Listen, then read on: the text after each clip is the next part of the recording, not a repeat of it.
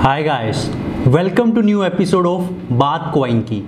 आज के जो एपिसोड है, उसमें हम बात करने जा रहे हैं एक्सआरपी के बारे में। तो सबसे पहले एक्सआरपी के बारे में बात करने से पहले जो सबसे बड़ा मिथ है कि एक्सआरपी ही रिपल है या रिपल ही एक्सआरपी है। तो एक्सआरपी एक करेंसी है और रिपल जो है वो उसकी कंपनी है, जो कि उसको बनाती है या उसको नेटवर्क को रन करती है। जैसा कि अथीरियम के केस में अथीरियम एक कंपनी है और जो उनकी करेंसी है, वो है ईथर तो इसी तरीके से रिपल के भी केस में यही है कि एक्सआरपी एक खुद की करेंसी है रिपल कंपनी की, जो कि उन्होंने फाउंडेशन करी थी 2004 में. जो रिपल है, वो काफ़ी ज़्यादा अलग अलग प्रोजेक्ट्स के फॉर्म में स्टार्ट हुआ था. ओपन कॉइन पहले इसे कहा जाता था. जो ओरिजिनल फॉर्म है, जिस फॉर्म में अभी ये चल रहा है, ये 2012 में से फॉर्म किया गया था और तब से लेके अब तक के इसी तरीके से काम कर रहा है. तो रिपल करता क्या है, क्या कंपनी काम करती है, जो कॉइन है XRP उसकी क्या वैल्यू है और आगे आने वाले टाइम में ये किस रेट पे पहुँच सकता है या फिर इसकी क्या फ्यूचर प्रोडिक्शंस हैं, आज हम उसी के बारे में बात करेंगे। तो सबसे पहले ये समझते हैं कि ये काम क्या करता है। एक्सआरपी जो कॉइन है वो काम क्या करता है। तो एक्सआरपी को जो बनाती है वो कंपनी उसका नाम है रिपल तो रिपल क्या काम करती है? ये इंटरनेशनल पेमेंट्स में काम करती है। तो इंटरनेशनल पेमेंट्स कैसे होती हैं? जैसा कि मान लीजिए आपको, आप यहाँ पे इंडिया में कोई बैंक में पार्टिसिपेंट है, आपका वहाँ पे अकाउंट है एसबीआई में, आपको कनाडा में अपने रिश्तेदार के यहाँ पे पैसे भिजवाने हैं। तो आप बैंक के थ्रू भिजवाएँगे राइट तो उसमें प्रॉब्लम क्या आती है कि वो जो नेटवर्क यूज़ किया जाता है, उसे हम कहते हैं स्विफ्ट नेटवर्क जो कि यूएसए का खुद का नेटवर्क है। और उसमें सबसे बड़ी जो प्रॉब्लम है, वो है टाइम कंज्यूम्ड तो उसमें क्या होता है कि आपको मिनिमम मान के चलिए चार से पाँच दिन लगेंगे और कुछ केसेस में तो एक हफ़्ता तक लग सकता है इंटरनेशनल पेमेंट्स को कंफर्म करने में। और उसके अलावा जो सबसे बड़ी प्रॉब्लम है वो है ट्रांजैक्शन कोस्ट की।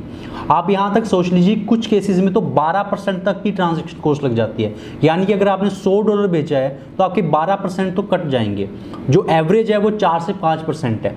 यानी कि जो भी आप अमाउंट भेजेंगे उसका चार से पाँच परसेंट तो बैंक्स काट लेंगे एज ए ट्रांजेक्शन कॉस्ट ये क्यों करना पड़ता है? बिकॉज़ बैंक्स को भी बहुत सारे चार्जेस देने पड़ते हैं। अगर आप बैंक्स के थ्रू ये ट्रांजेक्शन करते हैं तो उस बैंक का भी फॉरेन कंट्री में प्री फंडेड अकाउंट होना पड़ता है।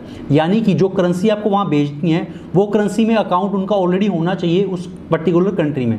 तब ये ट्रांजेक्शन कंप्लीट हो सकती है। और जो स्विफ्ट नेटवर्क है, वो काफ़ी ज़्यादा कॉम्प्लेक्स है और बहुत सारे अलग अलग चैनल्स के थ्रू ये ट्रांजेक्शन को कंफर्म करता है, जिसकी वजह से इसमें काफ़ी ज़्यादा टाइम लगता है। इसी प्रॉब्लम को सॉल्व करने के लिए रिपल अपना रिपल नेट लेके आया और इसने बहुत सारे बैंकिंग फाइनेंशियल इंस्टीट्यूट्स को अपने साथ जोड़ा है। जैसे इंडिया के काफ़ी फ़ेमस बैंक जैसे एक्सिस बैंक हो गया कोटक महिंद्रा बैंक हो गया, इंडलसन बैंक हो गया, ये कुछ बैंक्स के नाम है जो कि इनके क्लाइंट लिस्ट में ये दिखाते हैं अपनी वेबसाइट के ऊपर। और तो ये किस तरीके से प्रॉब्लम को सॉल्व करता है? एक तो ये सबसे पहले ट्रांजैक्शन जो कॉस्ट है, उसको बहुत ही ज़्यादा मिनिमलिस्टिक कर देता है। Zero point zero zero zero three dollar तक लेके जाता है और जो ट्रांजैक्शन स्पीड है, उसको बहुत ही ज़्यादा इंक्रीज़ कर देता है। तीन से लेके पाँच सेकंड के अंदर अंदर ये जो ट्रांजैक्शन है, उसको कंप्लीट कर देता है। अब दूसरी थी कि एक ट्रांजैक्शन कॉस्ट को कैसे कम करता है कि आपको कोई भी प्री फंडेड अकाउंट नहीं रखना पड़ेगा। बैंक्स को कोई भी प्री फंडेड अकाउंट नहीं रखना पड़ेगा। यानी कि एसबीआई के थ्रू भिजवा रहे हैं तो एसबीआई को अगर कैनेडा में कोई अकाउंट नहीं खोलना पड़ेगा, जो बैंक्स जो उनके पार्टनर बैंक्स हैं तो ये क्या करेंगे कि एक्सआरपी को यूज़ करके वहाँ पर जो पार्टनर बैंक है, उसको भी एक्सआरपी में ही पेमेंट कर देंगे। उससे होगा क्या कि प्री फंडेड अकाउंट नहीं रखना पड़ेगा और एक्सआरपी इनको खरीद के वो जल्दी जल्दी ट्रांजेक्शन कर सकते हैं। इससे क्या होगा ट्रांजेक्शन स्पीड जो है, वो भी काफ़ी ज़्यादा बहुत ज़्यादा बढ़ने वाली है। तीन से पाँच सेकंड में ट्रांजेक्शन जो है, वो कंप्लीट कर देता है एक्सआरपी का नेटवर्क। और जो ट्रांजेक्शन जो, इसकी नंबर ऑफ़ ट्रांजेक्शन है, जैसे बिटकॉइन में तीन से पाँच ट्रांजेक्शन पर सेकंड हो सकती है, और जो अथीरियम नेटवर्क है, उसमें पंद्रह ट्रांजेक्शन हो सकती है, इसमें जो पंद्रह सौ ट्रांजेक्शन पर सेकेंड तक हो सकती है। तो एक्सआरपी का जो पूरा नेटवर्क है, वो काफ़ी ज़्यादा तेज़ नेटवर्क माना जाता है, और इंटरनेशनल पेमेंट्स में इन्होंने बहुत ही ज़्यादा सिग्निफिकेंट काम किया है, और और भी जो ग्रोइंग इंस्टीट्यूट्स हैं, इनको ये जोड़ रहे हैं अपने साथ, और इनके जो इन्वेस्टर्स हैं वो भी काफ़ी ज़्यादा रिनोड इन्वेस्टर्स एक्सेंचर हो गया स्टैंडर्ड चार्टर्ड बैंक हो गया। और इन ऐसे से इनकी जो इन्वेस्टर्स है, इसी की वजह से इनकी थोड़ी सी क्रिटिसिज्म भी होता है कि ये डिसेंट्रलाइज नहीं है। एक्स जैसे अथीरियम हो गया, चाहे बिटकॉइन हो गया कंप्लीटली डिसेंट्रलाइज नेटवर्क्स हैं, इनकी कम्युनिटी है वही रन करती है। तो थोड़ी सी क्रिटिसिज्म इनकी यहाँ पे होती है कि बैंक्स द्वारा ही बनाया गया है। तो क्रिप्टो करेंसीज तो कम्प्लीटली जो उनका फाउंडेशन है, वो क्रिप्टो बेस्ड है और अनोनिमिटी है तो ये कैसे काम करता है? तो थोड़ी सी इसमें ये इसकी क्रिटिसिज्म रहती है। लेकिन एट द सेम टाइम जब हम इसकी बात करते हैं कि इसका प्राइस कैसा सा रहा और over a period of time इसने कैसी ग्रोथ दिखाई तो इसका जो आर है वो काफ़ी पॉजिटिव रहा और जो इसका ऑल टाइम हाई है वो 2018 में इसने टच किया दैट इज़ 3.84 डॉलर्स था और करंटली अभी 0.3 डॉलर्स पे ये ट्रेड कर रहा है। और दुनिया की तीसरी सबसे बड़ी क्रिप्टो करेंसी है आफ्टर बिटकॉइन एंड इथीरियम इसका जो टोटल मार्केट कैप है, वो तेरह बिलियन डॉलर से भी ज़्यादा है। कुछ टाइम के लिए यू ने इसे पीछे कर दिया था अभी एक दो महीने पहले, लेकिन अब दोबारा से इसमें रैली है दस बीस परसेंट की कि उसकी वजह से इसने अपना जो थर्ड स्पॉट है, वो दोबारा से हासिल कर लिया है।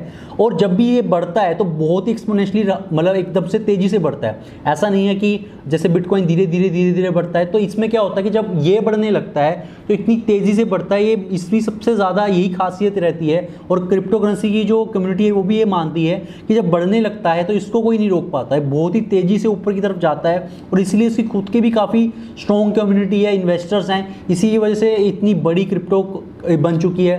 थर्ड नंबर की क्रिप्टो मानी जाती है। और बहुत ही बड़े बड़े बैंक्स इसके साथ काम करते हैं। तो जैसे जैसे ये नेटवर्क आगे बढ़ेगा बिकॉज़ इंटरनेशनल पेमेंट में सबसे बड़ी दिक्कत क्या है? कि आपको ट्रांजेक्शन कॉस्ट बहुत हाई देनी पड़ती है, आपकी जो ट्रांजेक्शन स्पीड है वो बहुत ही ज़्यादा स्लो होती है।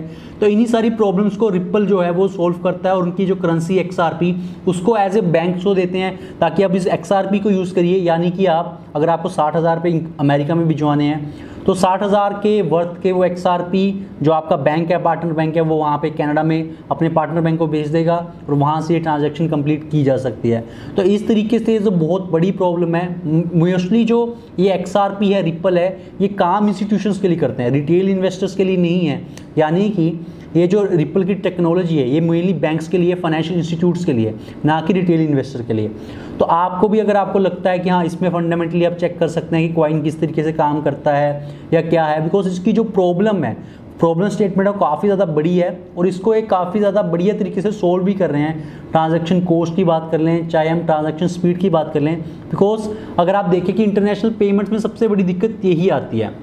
तो ये जो रिप्पल का, जो इस तरीके से अभी इन्होंने काफ़ी ज़्यादा 300 के अराउंड इन्होंने क्लाइंट्स भी जोड़ लिए हैं अपने तो ये दिखाता है कि किस तरीके की जो ग्रोथ है रिप्पल में, वो over a period of time आई है, और इनके जो जिस तरीके का इन्वेस्टर्स का पूल है, वो दिखाता है कि ये काफ़ी ज़्यादा इस टाइम पे अच्छा काम कर रही है, और आगे आने वाले टाइम में, अगर इसको बैंक्स और भी फाइनेंशियल इंस्टीट्यूट्स को ये जोड़ते हैं तो भी काफ़ी बढ़िया रहेगा। और ये प्री माइंड करेंसी है। यानी कि जैसे आप बिटकॉइन को माइन कर सकते हैं, आप इसको माइन नहीं कर सकते। इसकी जो टोटल सप्लाई है, यानी कि जो हार्ड कैप है, वो है हंड्रेड बिलियन कॉइन्स का। और अराउंड थर्टी एट बिलियन जो है, वो मार्केट में अवेलेबल है ट्रेड के लिए। और जो बाकी होता है, वो जो कंपनी है रिपल वो खुद ही लॉन्च करती है। बैंक्स को चाहिए होता है तो उनको रिलीज़ करती है। तो ये प्री माइंड है, यानी कि जो हंड्रेड बिलियन कॉइन्स है, वो पहले से माइन करके रखे हुए हैं उन्होंने। तो आप बिटकॉइन की तरह इसको माइन नहीं कर सकते। तो ये कम्प्लीटली एक चेंज है डिफरेंस है। इसकी ट्रांजैक्शन स्पीड काफ़ी ज़्यादा तेज़ी से हो सकती है। इसकी जो ट्रांजैक्शन कॉस्ट है, वो भी काफ़ी कम है। तो इन सारी वजहों से ये काफ़ी ज़्यादा बढ़िया प्रोजेक्ट माना जाता है, अगर हम बात करें सिर्फ़ और सिर्फ़ इंटरनेशनल पेमेंट्स के हिसाब से। अगर आपको इन्वेस्ट करना है तो आप अपने तरीके से इसकी रिसर्च कर सकते हैं और जान सकते हैं कि किस तरीके का रहेगा ये कॉइन और जो फ्यूचर प्राइस प्रडिक्शन है, बहुत सारे ये लोग कहते हैं कि जैसे जैसे अब जो दो करेंसीज है, जैसे अथीरियम हो गया और बिटकॉइन ने रैली करी, लेकिन एक्सआरपी ने रैली नहीं करी तो उसके बाद इमीडिएटली जैसे इन दोनों की रैली थोड़ी सी शांत हुई इमीडिएटली इनकी रैली भी स्टार्ट होगी और इसने भी काफ़ी बढ़िया सिग्निफिकेंट मूव दिखाया प्राइस में। तो लोग भी ये कहते हैं कि हाँ यहाँ पे और प्राइस मूव आ सकता है और ऊपर बढ़ सकता है। तो जिस तरीके का अगर और बढ़िया काम होता रहता है और नए क्लाइंट्स आते रहते हैं तो फंडामेंटल्स और कंपनी के सही होंगे। तो ये 2004 से कंपनी चल रही है। बहुत अलग अलग फॉर्म्स में, पहले कुछ और नाम था ओपन क्वाइन नाम से। इसके अलग अलग फाउंडर्स आए, उन्होंने अलग अलग काम किया। लेकिन इसकी जो ट्रू शेप है, वो 2012 में ही बनी। और वहाँ से ही इसकी जो अभी ट्रू शेप है कि हाँ ये किस तरीके से काम करेगा, वो आई।